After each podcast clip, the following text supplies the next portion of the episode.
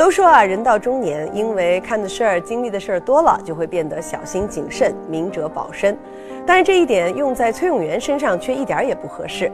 明明已经过了知天命的年龄，但是离开了中央电视台，在传媒大学做起老师的小崔呢，却变得更加的随性，甚至任性起来。经常在网上可以看到他对某些人叫板，成为舆论的风口浪尖中的人物。他把自己称为是疯狂原始人，疯狂的一面我们倒是见到了。那么原始又是指怎样的情形呢？我一直很想问问你哈，嗯，所谓过了知天命之年啊，这到底的心理感受是什么样的？觉得特别紧张，我还没做什么像样的事儿呢。最简单的就是我该看的书，我还都没看呢。嗯，所以现在就是白天还好，跟大家聊啊，咱们的时间就过去了。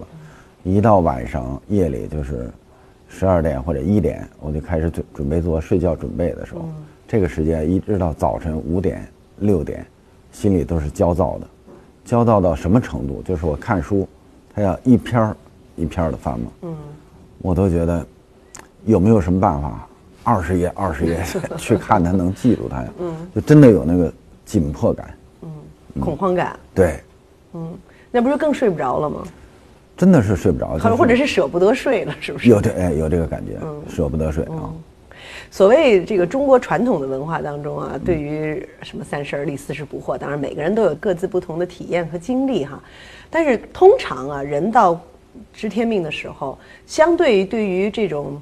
社会的复杂性啊，人性的阴暗面啊，或多或少因为了解而多了某种宽容哈和那个忍耐，所以人们会变得脾气好了，说话顺了，对人笑多了。我却发现你在这两年变得那个脾气相当的大啊，有时候在网络上呢，这个说话也非常的冲，甚至有时候会爆粗什么的。这是不是不符合自然规律啊？逆生长嘛，啊，我是逆生长，因为我从小都是顺境。上学的时候总是三好学生，天天被老师夸，嗯，所有的好事都是你的。上大学到广播电台做记者，嗯，忽然莫名其妙的被人选做当电视节目主持人，又被所有人熟知，我觉得太顺了这一路。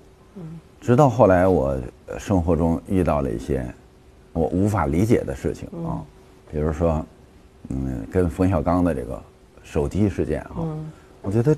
像这样的事对我来说是决定性的，然后到后来到转基因的这个事情哈，一年折腾一年了，我发现了那么多不可思议的事情，我是觉得就在类似这样的事件里，我才成长起来的，所以他现在现在才有了像十五六岁、十七八岁那个孩子那样的火气。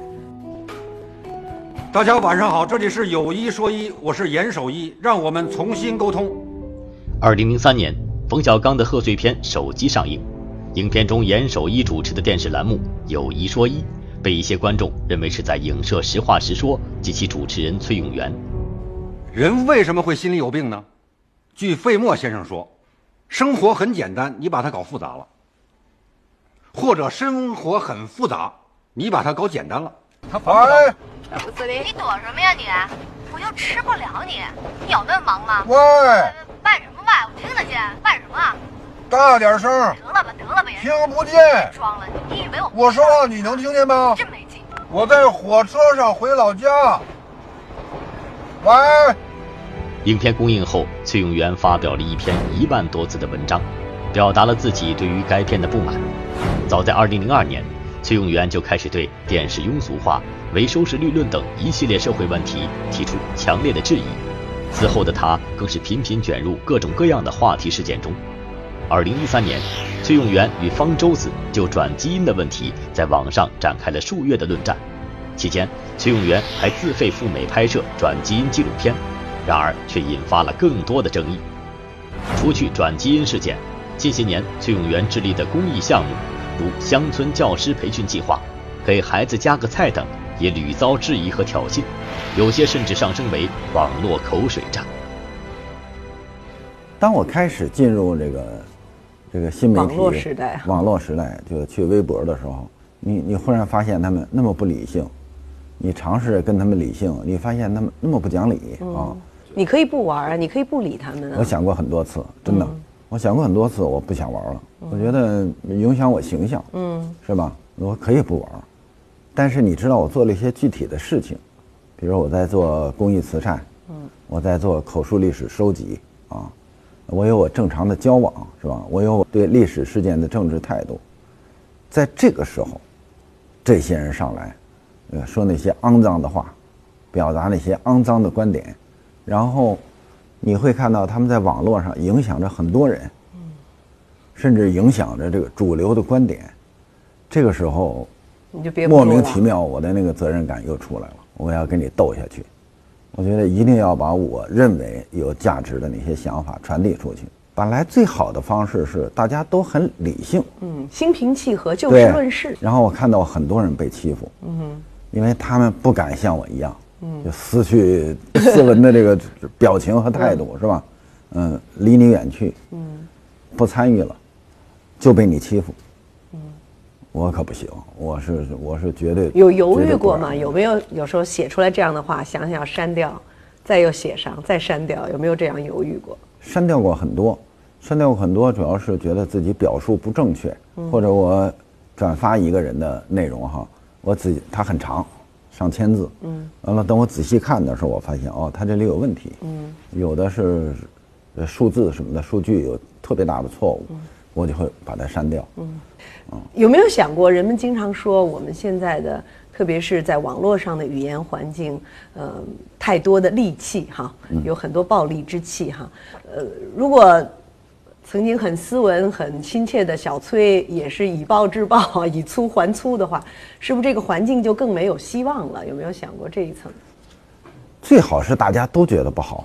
嗯，你不要让我自我检点啊。嗯，就是崔永元觉得不好，他用这个文质彬彬的方式来跟你聊。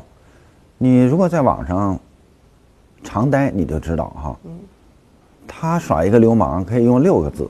嗯。你要解释清楚，要用六千个字。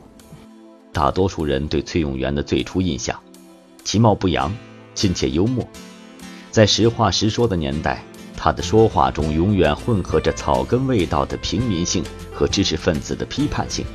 一脸坏笑的背后，却又藏着严肃的思考和真情的表达。他睿智、调侃，却又情感丰富。然而，在二零零五年三月。崔永元在《艺术人生》节目中第一次勇敢地承认自己曾患有非常严重的抑郁症，一度痛苦地想自杀，并因此离开了主持了六年之久的《实话实说》。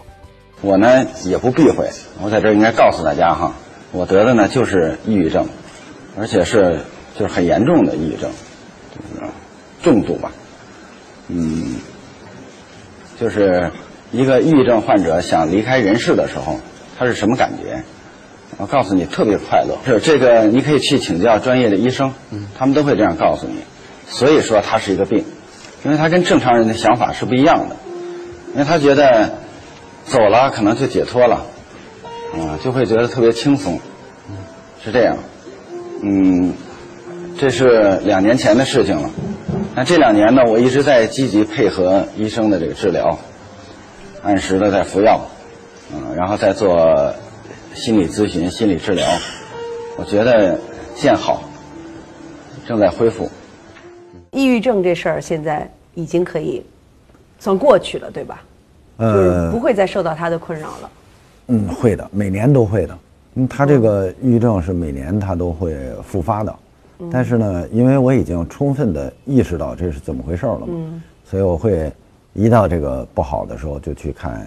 心理医生，嗯，然后服药，嗯，呃，尽量的不是不太受他太大的困扰，嗯，每年也总会有那么几天会过不去。人们都说你有很强的内心的承受力啊，我不知道这种承受力来自于什么地方，来自于是不是到了某一种呃年龄段，有一种在经济上的自由，呃，人身上的自由，思想的自由，呃，还是来自于其他什么？这些。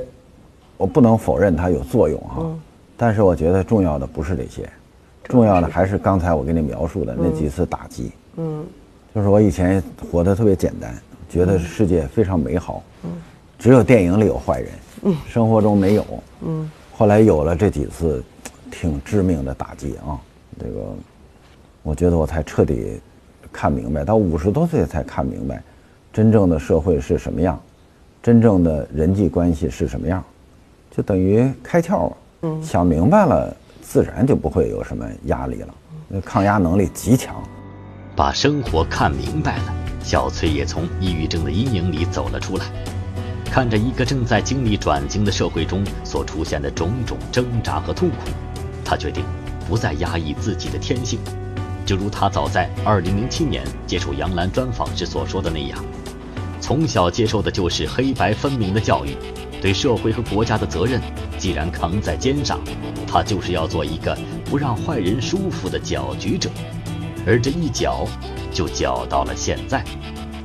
啊，而你呢？我觉得，呃，真的是很认真的在为这个社会担忧一些事情哈。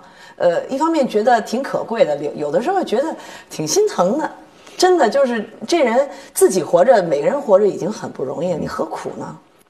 我觉得现在这个社会上呢，很多人在干不好的事儿。嗯，我可能没有办法就把你的这这种体系给打破啊。嗯，我就天天的让你不舒服。我天天说怪话，说风凉话，呃，说这种呃你你听着不顺耳的话，嗯，我就我特别愿意做这样一。你觉得这是一种英雄主义的行为？呃，英雄可能就只能干点这事儿。我经常在这个报纸上、电视上看，说谁受侮辱没人管，谁挨打没人管。嗯，其实啊不用多，如果公共汽车里有人在那儿行凶哈，有两个人敢站出来，对，那八个人都在跑。嗯，但是我们通常是一个人都没都没站出来。你一个人都没站出来，你以为是干什么呢？嗯，你一个人都没站出来，就是在给他助威呢。所以后来，因为你你发现站出来的人其实并不是太多，你觉得很失望，是吧？对，嗯，对。如果要因此烦恼，你会永远烦恼下去的。哦，这是一个这是一个责任，我觉得可能这个社会上很很多人不知道这个事儿，或者他们不因此烦恼，但总要有人来为之替他们烦恼。嗯，我就是那个角色。搅局者的角色让小崔近些年引来是非不断，他频繁与人叫板的姿态也引起了不少人的质疑，但仍有相当多的支持者欣赏他直言不讳的个性，并对他在公益事业中投入的热情点赞。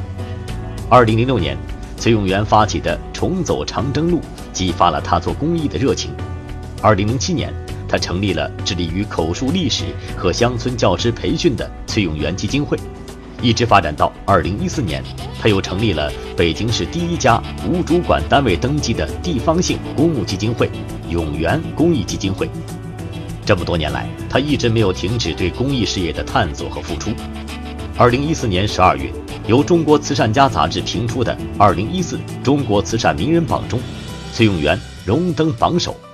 过去做公益慈善呢，似乎就是说你应该是非常低调的、非常谦虚的，做好事不留名的。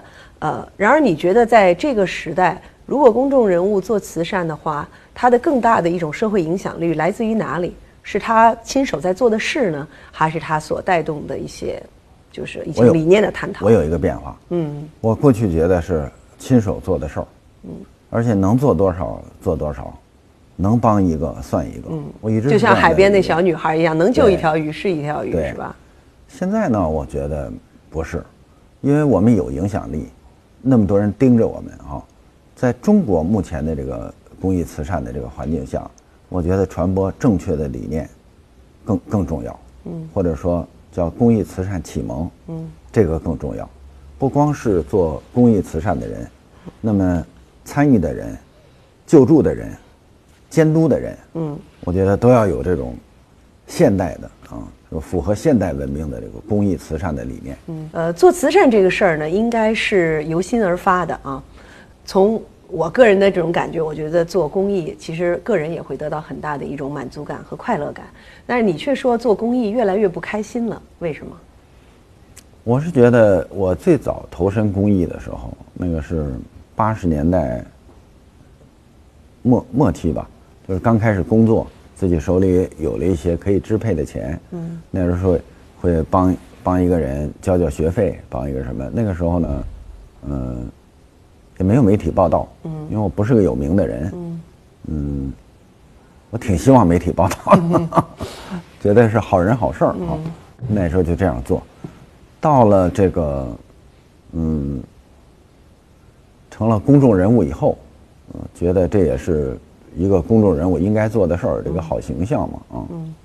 到了零六年走长征的时候，我觉得对我做公益慈善是一个大的转折。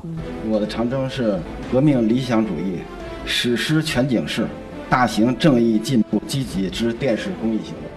因为当时我们筹集了一千八百万，那是很大一笔钱。然后我们沿途做学校改造啊、敬老院改造什么的时候，才花了六百多万。这个对我冲击挺大的。嗯就六百多万就可以改变很多人的生活了，是吗？我觉得一千八百万都不够的。嗯，没想到花不出去。啊，当你守着规矩花钱的时候，花不出去。嗯，这时候我意识到，哦，我们的慈善有问题。嗯，就是过去你看，我们看到慈善的数字都非常大哈，都几千万、几个亿、几十个亿。其实，当当你花六百多万的时候，你可以干干这么多事儿。嗯，比如你改，你可以改造三百个学校。嗯。所以这个时候，我觉得我应该做这个专业的这个公益慈善。二零一三年，由崔永元任法定代表人的永元公益基金会成立。作为该基金会主打项目的口述历史资料收集，迄今为止，崔永元和他的团队已经做了十多年，积累了一万个小时的资料，采访了四千多名老人，平均年龄八十五岁以上。在不少国人的认知中，这还是公益慈善的一个新概念。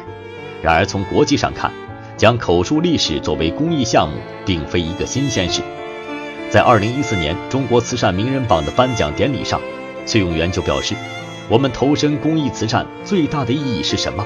我觉得最急迫的不是基金会干了什么，而是为大众普及公益慈善的观念，这是当务之急。”有一些非常受到欢迎的、普及程度也很高的公益活动。我发现你没有参与啊，比如说冰桶挑战的这事儿，啊，也有一些其他的名人艾特你了哈，说那有缘一块儿来冰桶挑战，你为什么这么热这么大的一个热闹又不参与呢？我首先我觉得这事儿特别好，嗯，但是我基本上我见到这件事儿的时候，我不是想参与，我是在想为什么我们想不出这样的方这样的一个主意哈啊，嗯，所以我在看那个冰桶挑战，我看他这个传播方式的时候，我一直在想。我们有什么这样的方式，也能向公众传递啊？嗯，我做了一些尝试，但是可能，嗯，不是特别好哈。但是，比如说，呃，在网上给这个白血病的一个孩子要做手术的，要给他捐款，我就确定了一个数字，就是一百。嗯，一百万。一百块钱。啊，一百块钱啊。然后我告诉大家，我们我们要募集四十万或者六十万啊。然后到这儿就封住，嗯，那么就告诉大家，你都不要超过一百块钱，嗯，然后每个人就都捐的很少啊，哎，这样呢，一周之内也能把这个款筹到，嗯，这个门槛就降低了吗？嗯，然后像我做那个给孩子加个菜哈，一块，嗯，五毛，都行，他一年需要一百多万，也也是基本上通过三次募款就可以完成，嗯。然后我脑子里就想了那么一个计划，叫幺七九，嗯，幺七九就是一起救的那个意思啊。那么就是说，不管这个杨澜，嗯，还是崔永元，还是另外一个普通人哈，嗯，你一年就是一百七十九，嗯，你有再多的钱，你也是一百七十九，嗯，你要是一百八，你需要的是人的参与，是吧？对，嗯，这个我希望他是一万个、一百万个、一千万个，一百七十九。然后在各地都有这个幺七九协会，嗯，在沈阳的，在乌鲁木齐的，在什么地方啊？然后呢，他们呢就来做这个紧急救助，嗯，这样呢，任何一个人都可以参与，而且我想把幺七九设计成分期付款，嗯，也是一年之内，嗯，你付还可以分期，你付够幺七九就行。我这两年呢，其实让我最受启发的哈。我觉得让我思想最受涵养的，嗯，是我认识了一批手艺人，嗯，我真我真觉得我我看他们的生活我特别羡慕，他们也没什么钱，也没有什么社会影响力，但是就在那儿，在一个木头上研究做一把世界上最好的烟斗，嗯，就是刻一枚自己觉得这个最漂亮的印章，嗯，这给你带来什么启蒙呢？我觉得其实这个社会缺手艺人，嗯。多的就是这种侃侃而谈的人，嗯，就现在多的是生意人，少的是手艺人。对，你不觉得主持和做媒体这件事也有点像个手艺吗？当然了，绝对可是这个手艺啊现在有一点危机感，或者是有很大的危机感哈。呃，特别是传统媒体，从纸媒到电视，呃，受到互联网的这样的一种冲击，不知道你怎么看待这种大的媒体潮流的变化？嗯，我是觉得这个传统媒体人的这种担忧哈，特别莫名其妙。嗯，实际上是你不想跟上时代。嗯，你看啊，好的新媒体里里的那些精英哈，都是传统的媒体人。为什么？因为他们知道这个媒体传播的方式。那么现在只不过换一个新的平台，新的技术手段。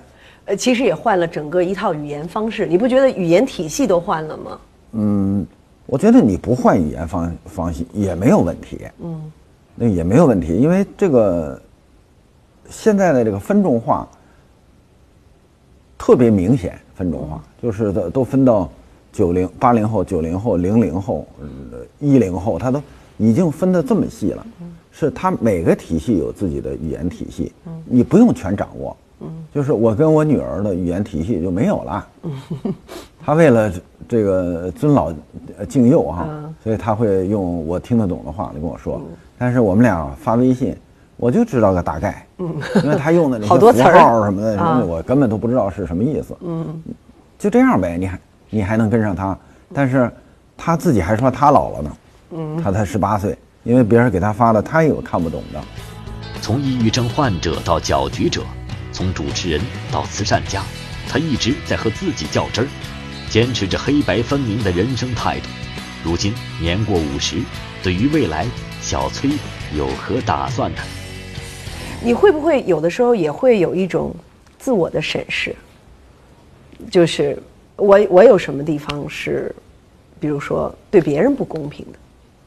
我觉得我对自己的要求相当高，嗯，其实比外界对我的要求要要高得多。多，啊，要高得多，嗯，就为什么我这么较真儿？嗯，是因为你能看出来这些年做公益慈善的哈，有多少家在遇到危机？嗯，有很多是自己做的不好，有很多是不会面对危机，嗯，有很多也是被泼了脏水，嗯，我看到了这个局面，嗯，总得有这么个人，通过这种方式给大家，嗯，传播这个公益慈善的基本理念啊。你自己内心最向往的是一种什么样的生活状态？不会是成天跟人要跟人吵架的一种生活状态是，你心里啊就是最希望过的一种生活，不管能不能够实现，但是人总是需要向往一下。我去加拿大的时候，住在我朋友的别墅里，看着海边的那个野鸭子，呃，爸爸在前头，妈妈在后头，中间是一家人，然后每天早晨他们会游到那边去，然后晚上他们会排着队再回来。我说：“哎呀，我要是有个机器架在这个栈桥上哈，我就能拍一集特棒的动物世界，因为他们是固定的这一家人，我都可以给他们起了名字，看他们的悲欢离合哈。